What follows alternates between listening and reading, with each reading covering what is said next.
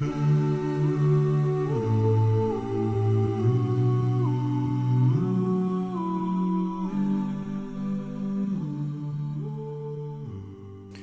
buenas tardes, quería hablar en el día de hoy sobre algunos aspectos del matrimonio y el sacramento entre los católicos. La realidad es que el matrimonio fue instituido por Dios cuando creó al hombre y a la mujer. Para los cristianos católicos, Jesucristo lo elevó a la dignidad de sacramento.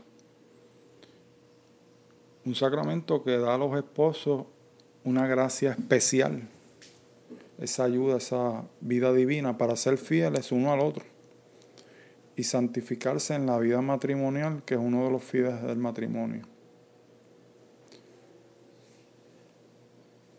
Ya que el matrimonio cristiano es una auténtica vocación sobrenatural. El matrimonio religioso católico se establece con el consentimiento libre de cada uno de los contrayentes, manifestado ante el representante de la iglesia. Hay un concepto erróneo de que el sacerdote me casó el sacerdote no casa, el sacerdote es el representante de la iglesia y los que se casan son los contrayentes. El sacerdote pues le imparte la bendición, pero no los casa. Y el matrimonio por su naturaleza está ordenado a la generación y la educación de los hijos, al amor y ayuda entre los esposos y a que, sus, a que se santifiquen. ¿Y cómo podemos definir lo que es el sacramento del matrimonio? Bueno, dentro del Código de Derecho Canónico se define el matrimonio como la alianza matrimonial por la que el varón y la mujer constituyen entre sí un consorcio de toda la vida, como si fuera un contrato, ordenado por su misma índole natural al bien de los cónyuges y a la generación y educación de la prole, lo que mencioné anteriormente, y fue elevada por Cristo nuestro Señor a la dignidad de sacramento entre bautizados. Es importante mencionar pues, que Dios ha creado al hombre por amor y lo llama también al amor lo que es una vocación fundamental e innata de todo ser humano. Está en el corazón del hombre. Porque el hombre fue creado a imagen y semejanza de Dios, que es amor. Habiéndolos creado Dios hombre y mujer, el amor mutuo entre ellos se convierte en imagen del amor absoluto con que Dios ama al hombre. Y este amor que Dios bendice es destinado a ser fecundo, a la procreación y a realizarse en la obra común del cuidado de la creación. Me recuerda esa encíclica de no hace mucho que preparó el Papa Francisco, Laudate Si, alabado sea, que habla precisamente de ese cuidado eh, de la creación. La Sagrada Escritura afirma que el hombre y la mujer fueron creados el uno para el otro cuando dice no es bueno que el hombre esté solo. La mujer que es carne de su carne, como dice el Génesis, su igual, la criatura más semejante al hombre mismo, le es dada por Dios como auxilio. Por eso deja al hombre a su padre y a su madre y se une a su mujer y hacen una sola carne. Esto significa pues que unen su vida para siempre. De manera que si alguno de los contrayentes pensara que, que esa unión no es para toda la vida y que se puede divorciar cuando quiera, estaría excluyendo una de, de los fines del matrimonio. El matrimonio sería nulo. Esa íntima comunidad de vida y amor conyugal está fundada por, el, por Dios y provista de unas leyes propias el mismo Dios es el autor del matrimonio, no es el hombre, como mucha gente piensa equivocadamente. De hecho, la vocación al matrimonio se, inscribe en la naturaleza misma del hombre, está en su corazón y de la mujer.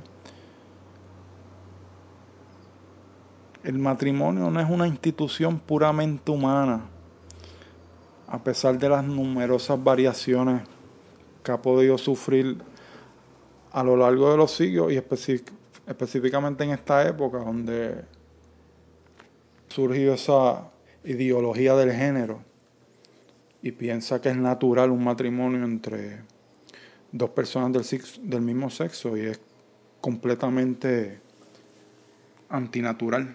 Por cierto, recientemente eh, salió la exhortación apostólica del Papa Francisco, Amoris Leticia, que habla precisamente de, eso, de que no se puede equiparar esa relación del mismo sexo al, al matrimonio querido por Dios, de hombre y mujer. Claro, eso no impide y el Papa habla de que las personas pues con tendencia homosexual pues tienen que ser acogidas por la iglesia. Son hijos de Dios y hay que ayudarlos y hay que cogerlos. Pero eso no significa que se pueda validar esa relación de, de dos personas del mismo sexo y equiparar el matrimonio porque eso es completamente erróneo y no es querido por Dios. Pero eso no significa que se discrimine contra ellos y se rechace. Todo lo contrario, hay que, hay que ayudarlo. A pesar de que la dignidad de esta institución matrimonial no se trasluzca siempre con la misma claridad, existen en todas las culturas un cierto sentido de la grandeza de la unión matrimonial por eso la salvación de la persona y la sociedad humana está estrechamente ligada a esta prosperidad de comunidad conyugal y familiar.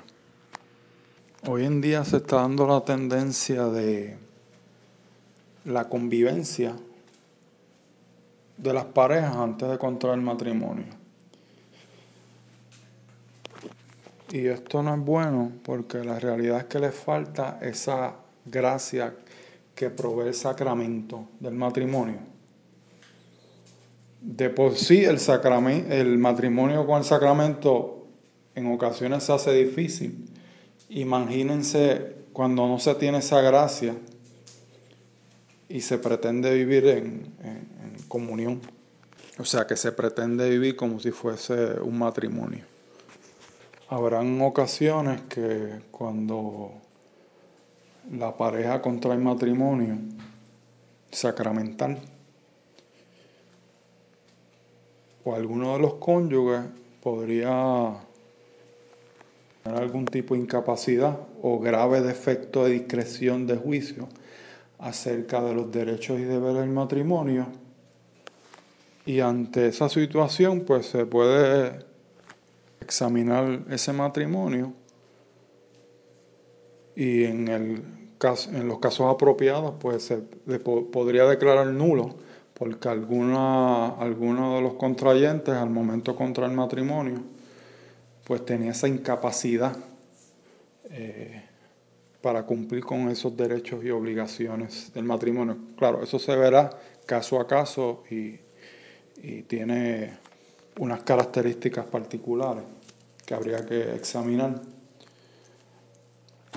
Por ejemplo, una persona que es alcohólica o drogadicto podría tener incapacidad para asumir las obligaciones y deberes del matrimonio. Una persona con esquizofrenia, una persona con bipolaridad,